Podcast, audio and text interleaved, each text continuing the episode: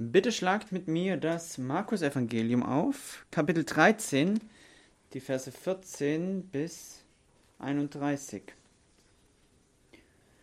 Kapitel 13, Markus, Kapitel 13, die Verse 14 bis 31. Bevor wir das jetzt lesen, möchte ich euch nur sagen, wir werden vielleicht nicht durchkommen. Wir haben heute ein enges Zeitfenster. Ähm, wir werden vielleicht nicht alle fünf, äh, nicht alle fünf Punkte schaffen. Wenn es klappt, werde ich durchpredigen, aber wenn nicht, dann, naja, dann nicht. Ähm, erinnert euch dran, wir sind in der Fortführung von dem, was vor zwei Wochen gepredigt wurde. Das waren die Verse 1 bis 12. Es ging um die Prophezeiung bezüglich der Zerstörung Jerusalems. Und hier sind wir erneut ähm, in diese tiefen Wasser der Prophezeiung des Herrn. Und die sind zwei Dinge, die hier im Blick sind, zwei Ereignisse. Das Ereignis der Zerstörung Jerusalems, die in dem Jahr 6, also von, vom Jahr 68 nach Christus bis 70 nach Christus. Und das zweite Ereignis ist die Wiederkunft Christi, die jetzt noch aussteht. Lasst uns diese Verse der Schrift lesen und sie gemeinsam betrachten. Markus, 12, Markus 13, die Verse 14 bis 31. Das ist Gottes inspiriertes Wort. Wenn ihr aber den Gräuel der Verwüstung, von wem durch den Propheten Daniel geredet wurde, dastehen seht, wo er nicht soll, wer es liest, der achte darauf, dann fliehe auf die Berge, wer in Judäa ist. Wer aber auf dem Dach ist, der steige nicht hinab ins Haus und gehe auch nicht hinein, um etwas aus seinem Haus zu holen. Und wer auf dem Feld ist, der kehre nicht zurück, um sein Gewand zu holen. Wer aber den Schwangeren und den Stillenden in jenen Tagen. Bittet aber, dass eure Flucht nicht im Winter geschieht. Denn jene Tage werden eine Drangsal sein, wie es keine gegeben hat von Anfang der Schöpfung, die Gott erschuf, bis jetzt, und wie es auch keine mehr geben wird.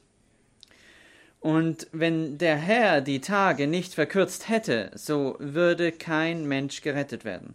Aber um der Auserwählten willen, die er erwählt hat, hat er die Tage verkürzt. Und wenn dann jemand zu euch sagen wird, siehe, hier ist der Christus oder siehe dort, so glaubt es nicht. Denn es werden Falsche treten und werden Zeichen und Wunder tun, um, wenn möglich, auch die Auserwählten zu verführen. Ihr aber habt Acht, siehe, ich habe euch alles vorher. Aber in jenen Tagen, nach jener Drangsal, wird die Sonne verfinstert werden und der Mond wird seinen Schein nicht mehr geben. Und die Sterne des Himmels werden herabfallen und die Kräfte im Himmel erschüttert werden. Und dann wird man den Sohn des Menschen in den Wolken kommen sehen mit großer Kraft und Herrlichkeit. Und dann wird er seine Engel aussenden und seine Auserwählten sammeln von den vier Windrichtungen vom äußersten Ende der Erde bis zum äußersten Ende des Himmels. Von dem Feigenbaum aber lernt das Gleichnis. Wenn sein Zweig schon, schon saftig und wird und Blätter treibt, so erkennt ihr, dass der Sommer nahe ist. So auch ihr, wenn ihr seht, dass dies geschieht, so erkennt, dass er nahe vor der Türe ist. Wahrlich, ich sage euch, dieses Geschlecht wird nicht vergehen, bis dies alles geschehen ist. Himmel und Erde werden vergehen, aber meine Worte werden nicht vergehen. Soweit das Wort des Herrn. Lass uns beten. Hm, dass du uns dienst durch diesen Abschnitt der Schrift, dass du uns Klarheit schenkst dass du uns hilfst, ein Volk zu sein, das vorbereitet ist auf die Tage, die kommen. Dass du uns hilfst, ein Volk zu sein, das leben kann in dem Griff der zweiten Wiederkunft Christi, ähm, des zweiten Kommens Christi. Und dass wir nicht über dem Wort sitzen, sondern unter dem Wort. Und dass wir dich im Geist und in der Wahrheit anbeten. Das bitten wir im heiligen Namen Jesu. Amen. Mit Prophezeiungen, wie in aller Schrift, haben wir zwei Herausforderungen. Die erste ist Interpretation und das zweite ist die Anwendung. Interpretation und Anwendung. Wir müssen hart arbeiten, um zu verstehen, was die Schrift lehrt und wir müssen uns auch bemühen, dass wir auch das nehmen können und praktische Instruktionen aus unserem für unser tägliches Leben daraus ziehen können. Und auch wenn die Definition dieser zwei Aufgaben leicht ist, so ist es schwer, es zu tun. Prophetische Literatur gibt uns äh, einige Schwierigkeiten, wie zum Beispiel die Perspektive. Prophezeiungen sagen die Zukunft vorher. Und die Zuhörerschaft hat vielleicht nicht dieselbe Perspektive wie der Autor dieser Schrift, der natürlich alles weiß, was kommen wird. Die biblische Prophezeiung macht einmalige Dinge und ähm, lasst mich ein eine zusammen also sie führen Ereignisse, die in der Zukunft liegen, werden zusammengefasst. Es werden Events, Ereignisse zusammen vorhergesagt. Ähm, die werden gemeinsam erwähnt in der Prophezeiung, als wären sie ein Event. Ähm, um es praktischer zu machen, möchte ich euch eine Illustration zeigen, die, was diese Verkürzung zeigt, diese prophetische Verkürzung. Stellt euch vor, ihr seid äh, in, einer, in einem Gebirge und ihr seht die verschiedenen ähm, Bergspitzen in der Ferne. Es ist schwierig zu erkennen, wie weit diese Bergspitzen voneinander entfernt sind. Wenn ihr auf der Spitze eines Berges seid, auf einem der Spitzen, dann könnt ihr in der Distanz sehen, dass natürlich einer nach dem anderen, ihr seht, die Perspektive ist, ändert sich, wenn man auf dem Berg ist, dann sieht man eher, wie weit die Bergspitzen voneinander weg sind aber von unten, von der Ferne sieht es nicht so aus. Und so ist es auch in der Schrift. Und wenn wir jetzt diesen Text von heute betrachten, Markus 13, die Verse 14 bis 31, sind es, wie ich schon zuvor gesagt habe, zwei Ereignisse, wie ich glaube, die hier beschrieben werden. Ähm, 14 bis 23 ist die Zerstörung Jerusalems durch die Hand von Titus im Jahr 68 bis 70. Und dann danach oder hinterher, nach diesen Drangsalen, wie es heißt, sind dann die Verse 24 bis 31, haben wir die Prophezie, Prophezeiung des zweiten Kommens Christi am Ende der Welt. Das sind zwei verschiedene Ereignisse, offensichtlich, denn das eine muss erstmal stattfinden, das andere hat bereits stattgefunden. Wenn wir diese zwei Ereignisse interpretieren, dann ist es grundlegend, dass wir Vorsicht sind, vorsichtig sind und dass wir auch ähm, es zulassen, dass unser Verständnis dieser Dinge aus der Bibel gezogen werden, die auch an anderer Stelle zu finden ist. Denn wir möchten den Text so verstehen, wie Christus ihn verstanden hat. Ich habe eine starke Verpflichtung im Herzen, dass ich nicht alle Antworten habe, die in dieser Prophetie äh, zu suchen sind. Es gibt Dinge, die erst noch, äh, die noch immer verborgen sind, aber die Prophezeiung hat ja einen Zweck. Und der Zweck von Jesus, uns diese Prophezeiung zu geben, sind zwei Dinge, wie es scheint. Zum einen will er seinen Jüngern helfen, dass sie vorbereitet sind für die kommenden Tage. Und das Zweite, ähm, auch in Erwartung zu leben, in Erwartung seines Kommens. Auf die kommenden Tage vorbereitet zu sein, was auch immer kommt, ähm, von einem ethischen Standpunkt aus ähm, auch zu leben in der Erwartung seines Kommens. Und die äh, Art, wie ich das ähm, heute deutlich machen will, ich werde ähm, wieder auf die Imperative Acht haben und auf die Weise den Weg ähm, nachfolgen, den Jesus äh, in seiner Ansprache bringt. Es sind fünf Imperative, die im Text zu finden sind, heute Morgen achten will und in, die ich in einigen Worten erklären will. Vers 14 ist der Imperativ, ist fliehen. Der Imperativ ist fliehen, fliehe. Vers 18, der Imperativ zu beten der Imperativ zu beten. Vers 21, der Imperativ, glaub es nicht, glaubt nicht an falsche Messiasse, glaubt nicht falschen Christusen. Und Vers 23, habt Acht, habt Acht, seid wachsam. Und Vers 28, lernt, lernt das Gleichnis, lernt. So lasst uns den Text gemeinsam betrachten. Wie wir zum Vers 14 kommen, sind wir konfrontiert mit einem mysteriösen Titel, der sehr, nämlich den Kroll der Verwüstung. Und wie ich in der Gemeinde aufgewachsen bin, habe ich über verschiedene biblische Texte gehört. Und wenn es dann um den Kroll der Verwüstung ging, dann war es der Titel für ein Ding oder eine Person, die, die mir Angst eingejagt hat. Ein Titel, der ziemlich Gewicht hat.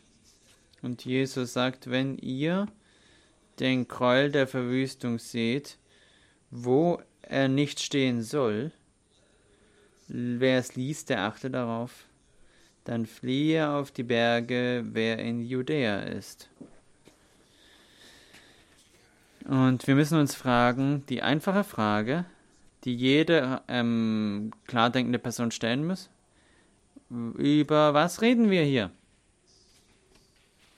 Das ähm, sieht sehr äh, äh, kodiert aus, kryptisch. Ähm, er scheint davon auszugehen, dass wenn wir es sehen, dieses Scroll der Verwüstung, dann werden wir wissen, dass wir es gesehen haben. Nun, ich denke, dass Jesus, ähm, dass Jesus seine Karten offen hinlegt und dass er davon ausgeht, dass seine Zuhörer auch Leser der Bibel sein werden. Und denn wir haben ja diese Einfügung, wer es liest, der achte darauf. Das ist nicht die ursprüngliche äh, Sprache von Jesus, sondern es ist auch eine Sprache, die aus dem Alten Testament genommen wird. Dieses Groll der Verwüstung wird bereits in Daniel erwähnt. Daniel Kapitel 9, Vers 27. Auch Daniel 11, Vers 31 und Daniel 12, Vers 11. Das ist kein neues Thema. Und in der Verwendung von Daniels ähm, Daniel äh, dieses Begriffs, da ähm, weist der Begriff auf ein ähm, Sakrileg hin. Ein entweihender Akt. Etwas, das ähm, für heilige Zwecke gedacht war, wird nun unrein gemacht und wird unbrauchbar für geistliche Zwecke. Macht es das irgendwie deutlicher? Das ist etwas, das getan werden kann, um etwas zu entweihen und äh, wüst, verwüsten. Der Gräuel der Verwüstung.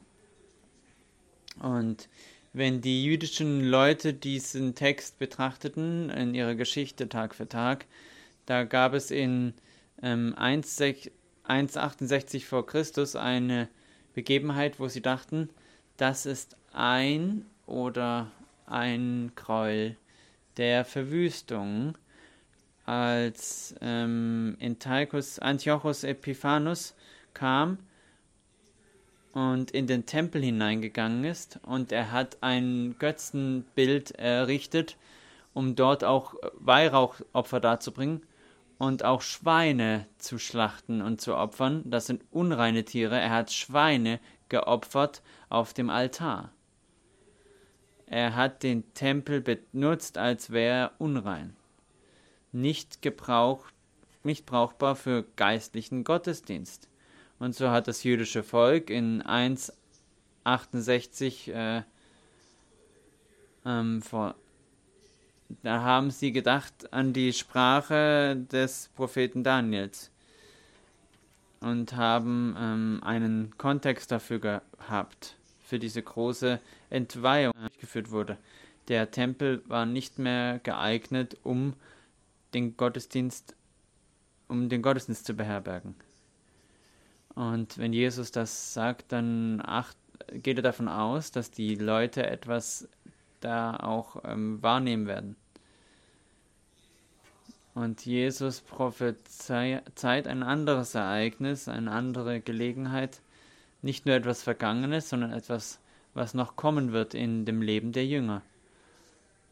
Ein großes Sakrileg, das kommen wird. Und im Kurs der Geschichte haben wir ein anderes Beispiel, was sehr ähnlich ist. Ihr seid vielleicht vertraut mit dem römischen äh, mit dem römischen Imperator Caligula, der dafür bekannt war, dass er Kinder über die Klippe äh, werfen ließ und noch viele andere Perversitäten getan hat. Er war ein Monster von einem Menschen. Ähm, und er war der Imperator des römischen Imperators und er wurde schließlich für seine Bosheit äh, überworfen, äh, besiegt durch Heiden. Er wollte auf demselben Altar eine Statue von sich selbst aufstellen. Eine andere, ähm, ein anderes Scroll der Verwüstung, das dort stand, wo es nicht stehen sollte. Und wenn ihr weiter fortgeht in der Geschichte, nur wenige Jahre später hat diese Prophezeiung der Jünger, da ist ein besonderes Ereignis, das kam. Im Jahr 68 bis 70 kam Titus, ein römischer General, hat die Stadt überwältigt von Jerusalem. Dies wird in Josephus beschrieben. Es ist sehr ähm, irritierend. Es ist nicht nur, dass der Tempel zerstört wurde.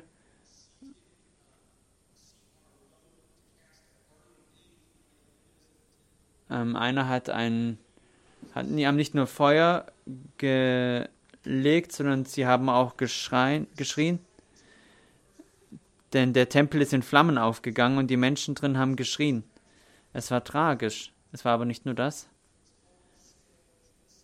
Es war ein, ein, ein Genozid, äh, ein Massen-, ein Völkermord, der an den Juden stattgefunden, äh, vollzogen wurde.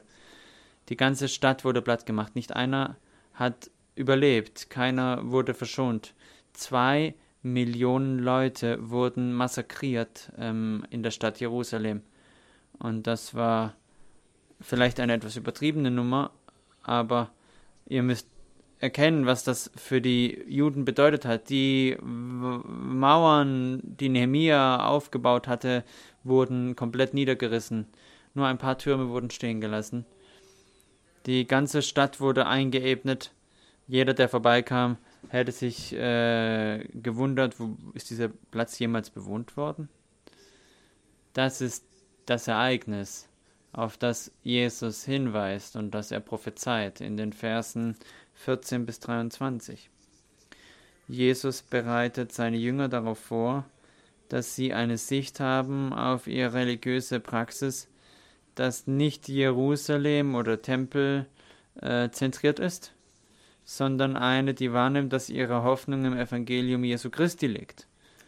Und dass das Volk versteht, wenn all ihre ganze Welt komplett niedergerissen wird und zusammenbricht, dass ihr Glaube doch bleibt.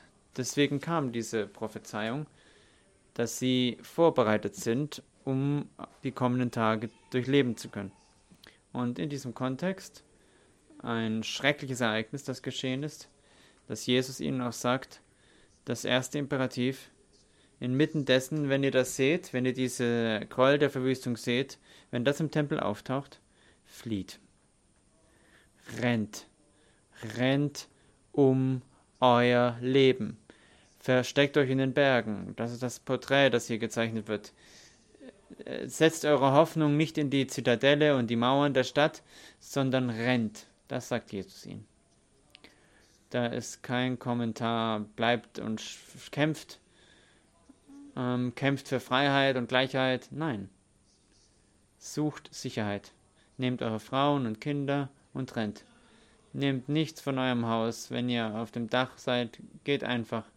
Nehmt nicht mal euer, wenn ihr in den Feldern seid, geht nicht zurück, sondern rennt um euer Leben. Das ist sein, seine Aufforderung an sie. Ihr müsst das tun. Und warum ähm, legen wir Wert darauf? Weil die Gemeinde hat oft in Zeiten gelebt, wo die Schriften Christen verfolgt wurden und sie hatten Feinde vor den Toren. Und Christen haben die Frage gestellt, müssen, können Christen fliehen? Ist es nicht unchristlich, wenn man flieht? Wenn man um sein Leben flieht? Oder ist es nobler, wenn man im Fanatismus einfach nur den Kopf darbietet und sagt, hier bin ich. Lass, sei mich, lass mich Märtyrer sein. Und die Gemeinde hat diese Frage auf verschiedene Weise beantwortet über die Jahrhunderte hinweg. Manche haben herrliche haben Leiden erlebt, aber Jesus sagt hier, euer Leben ist wichtiger, um den Tempel zu erbauen, den weltweiten Tempel, als dass, dass ähm, ihr müsst die gute Botschaft weitergeben. Und deswegen flieht rennt.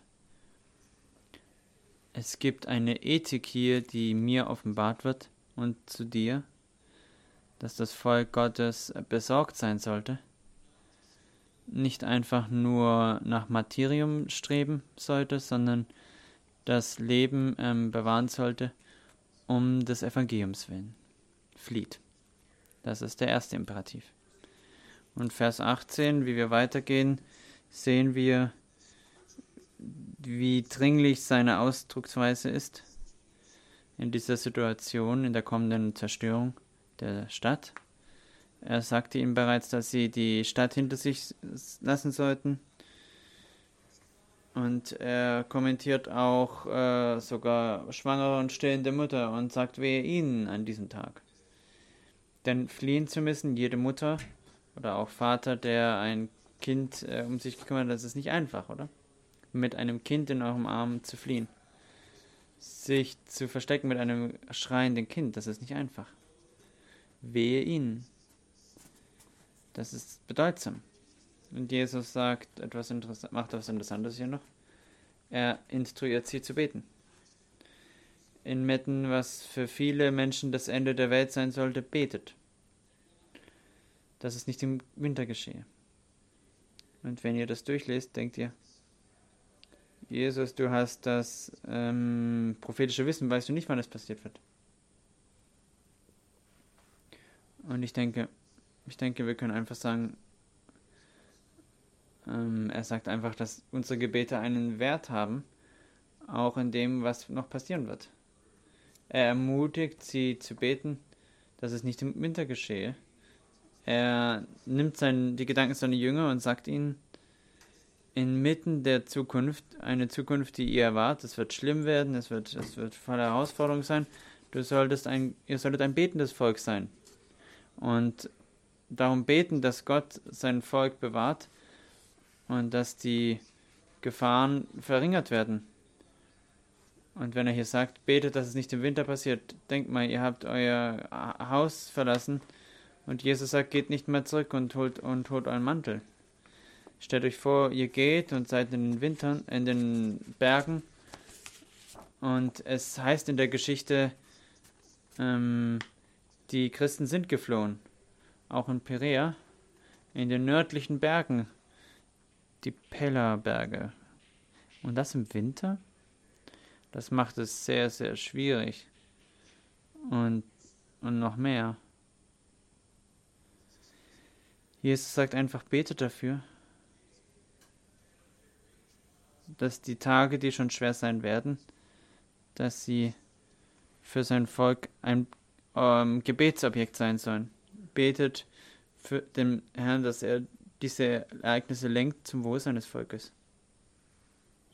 Prüft eure Herzen und denkt an euer eigenes Gebetsleben. Wie oft betet ihr über kommende Nöte, die ihr erleben werdet, Dinge, von denen ihr wisst, was kommen wird. Ihr wisst nicht, wie es werden wird, aber betet für diese Dinge. Wir beten sicher in die, wir haben vielleicht Prüfungen, die uns sorgen, aber wie oft betet ihr für die ganze Gemeinde? Für kommende Schwierigkeiten, für die Gemeinde physisches Leiden, für wirkliche Nöte? Jesus belehrt uns, dass wir beten sollten. Das sollte ein Objekt sein, das unsere ähm, Gebetszeit dominiert oder zumindest ähm, zum Teil beanspruchen sollte. In Vers 21 kommen wir zum dritten Imperativ. Glaubt nicht in falsch, an falsche Christusse. Glaubt nicht an falsche Christusse. Jesus sagt seinen Jüngern hier, dass es sicher ein Tag kommen wird, dieser Tag mit all diesen Ereignissen, wo die Stadt letztlich zerstört werden wird. Und inmitten dessen ist es gewiss, dass da Männer sein werden, die Macht äh, erstreben werden und die sich selbst und andere als falsche Christus ausgeben und falsche Propheten ausgeben werden um dessen Willen, dass Christen dazu gebracht werden, ihnen nachzufolgen. Das, das klingt besonders boshaft, aber im Kontext der Geschichte ist es nicht einmalig. Das ist sogar ziemlich regelmäßig. Wenn eine Tragödie geschieht in der Geschichte, scheint es immer, dass jede tragische Begebenheit eine wunderbare Gelegenheit ist für die Verdorbenen, sich selbst ähm, ich gebe eine kurze äh, Erklärung von dem, warum ich sowas sage. Ihr seht, es war in der Zwischenzeit zwischen den zwei Weltkriegen, wo die äh, Deutschen diese Inflation hatten. Die Leute hatten kaum äh, Geld und hatten viel Not. Ihr Geld war fast nichts wert. Da waren Männer, die es waren Männer, die waren arbeitslos und die hatten viele Nöte.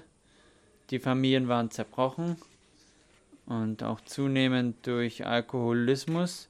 Die Männer äh, arbeiteten nicht und deswegen gingen sie in die äh, Wirtschaften und verbrachten ihre Zeit mit Bier trinken. Und die Deutschen nach vielen Jahren begannen nach einem Retter zu suchen, einen Heiland. Das ist Teil der Geschichte. Sie suchten nach einem politischen Führer, der das wieder umdrehen könnte, der die, das Volk in Deutschland wieder, wieder einsetzen würde. Auch die Demütigung, die sie nach dem Ersten Weltkrieg hatten, die, dass sie nun ein, erobert waren. Ein Volk, das nun äh, unter dem Gewicht der Restriktionen oder der Reparationen litt. Auch bezüglich des Ersten Weltkriegs. Die das Volk wollte jemanden, der aufsteht, der aufsteigt, einen starken Führer. Und so war, dass Deutschland wieder fit, äh, wieder stark werden möge als Nation. Natürlich ist es äh, normal und verständlich, dass das Volk das sich so gewünscht hat. Ihr sehnt euch als Menschen nach, nach, äh, nach Wohlstand, nach Wohlergehen. Und dann kamen verschiedene faschistische und, und sozialistische und dann gab es einen Mann, der schließlich äh, aufstieg, Adolf Hitler, ein falscher Prophet. Es war ein Prophet des Antisemitismus und des Hasses. Er versprach falschen Wohlstand. Er versprach in sich selbst natürlich, er versprach Rettung für das deutsche Volk. Das ist nicht einmalig in der Geschichte, es ist normal. Und Jesus zeigt das als eine historische Realität, dass das Volk Gottes eine Gewissheit war, dass sie äh, konfrontiert seien mit falschen Messiasen, mit falschen Rettern. Er warnt sie davor. Glaubt nicht den falschen Messiasen.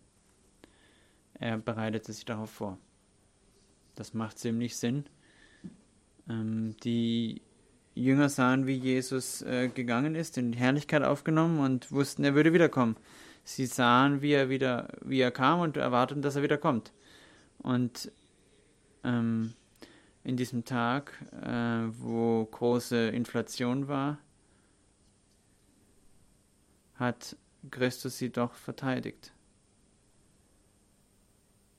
Glaube nicht, glaubt nicht an die falschen Messiasse, sondern äh, wendet Weisheit an. Seid skeptisch gegenüber weltlichen Führern. Was meine ich damit? Das heißt nicht, ihr solltet alle skeptisch sein, aber ihr solltet äh, jeden Mann am Wort Gottes prüfen. Und Jesus gibt ihnen Offenbarung, mit dem der Mann geprüft werden kann. Ich denke, wir werden das heute Morgen nicht sehen, aber Jesus beschreibt sein Wiederkommen. Wir werden das nächste Woche betrachten. Aber Jesus sagt, es wird begleitet Vers 24, durch kosmische Ereignisse. Ähm, das heißt, die Sonne wird verfinstert und der Mond wird sein Licht nicht geben und die Sterne werden vom Himmel fallen. Das ist unbestreitbare ähm, Dinge, die geschehen. Die werden seinem Volk gegenüber deutlich sein. Aber es gibt auch ein anderer Beweis nämlich das Senden von Engeln ähm, oder, oder Boten um alle Auserwählten, alle Auserwählten von Gottes Volk aus den vier Enden der Erde zu sammeln. Aber in jedem Fall, was Jesus sagt hier in Vers 21 und den folgenden, glaubt nicht den falschen Christusen. Macht das nicht. Prüft sie prüft sie am Wort Gottes. Steht fest und erwartet, dass sie kommen werden. Seid keine Dummköpfe. Seid ein geheiligtes Volk, das Weisheit hat, um auch diese Behauptungen der falschen Lehrer zu prüfen. Und ich denke, wir können schließen, damit nächste Woche auch weitergehen. Das vierte, der vierte Imperativ, seid wachsam. Habt Acht, Vers 23. Jesus hat diese ganze Prophezeiung hier durchwandert und in Vers 23 sehen wir, wie Jesus seinen abschließenden Ausspruch bringt in diesem Abschnitt. Und er sagt, seid wachsam, habt Acht. Er, ähm, er ermutigt sie, es zu kultivieren, dass sie sein Wort in ihrem Herzen bewahren. Dass sie nicht ähm, Schafe sein ohne Sinn, sondern dass sie wachsam sein. Das ist eine Aufgabe, die er seinen Jüngern stellt. So wie ein Wächter ähm, am Tor steht mit einem Schild und einem Speer, dass er wachsam sein sollte. Dass sie nicht überraschend überwältigt werden. Dass wir ein Volk sein sollen, das voller Weisheit sei und nicht Dummköpfe dass wir nicht überwältigt werden, überrannt werden.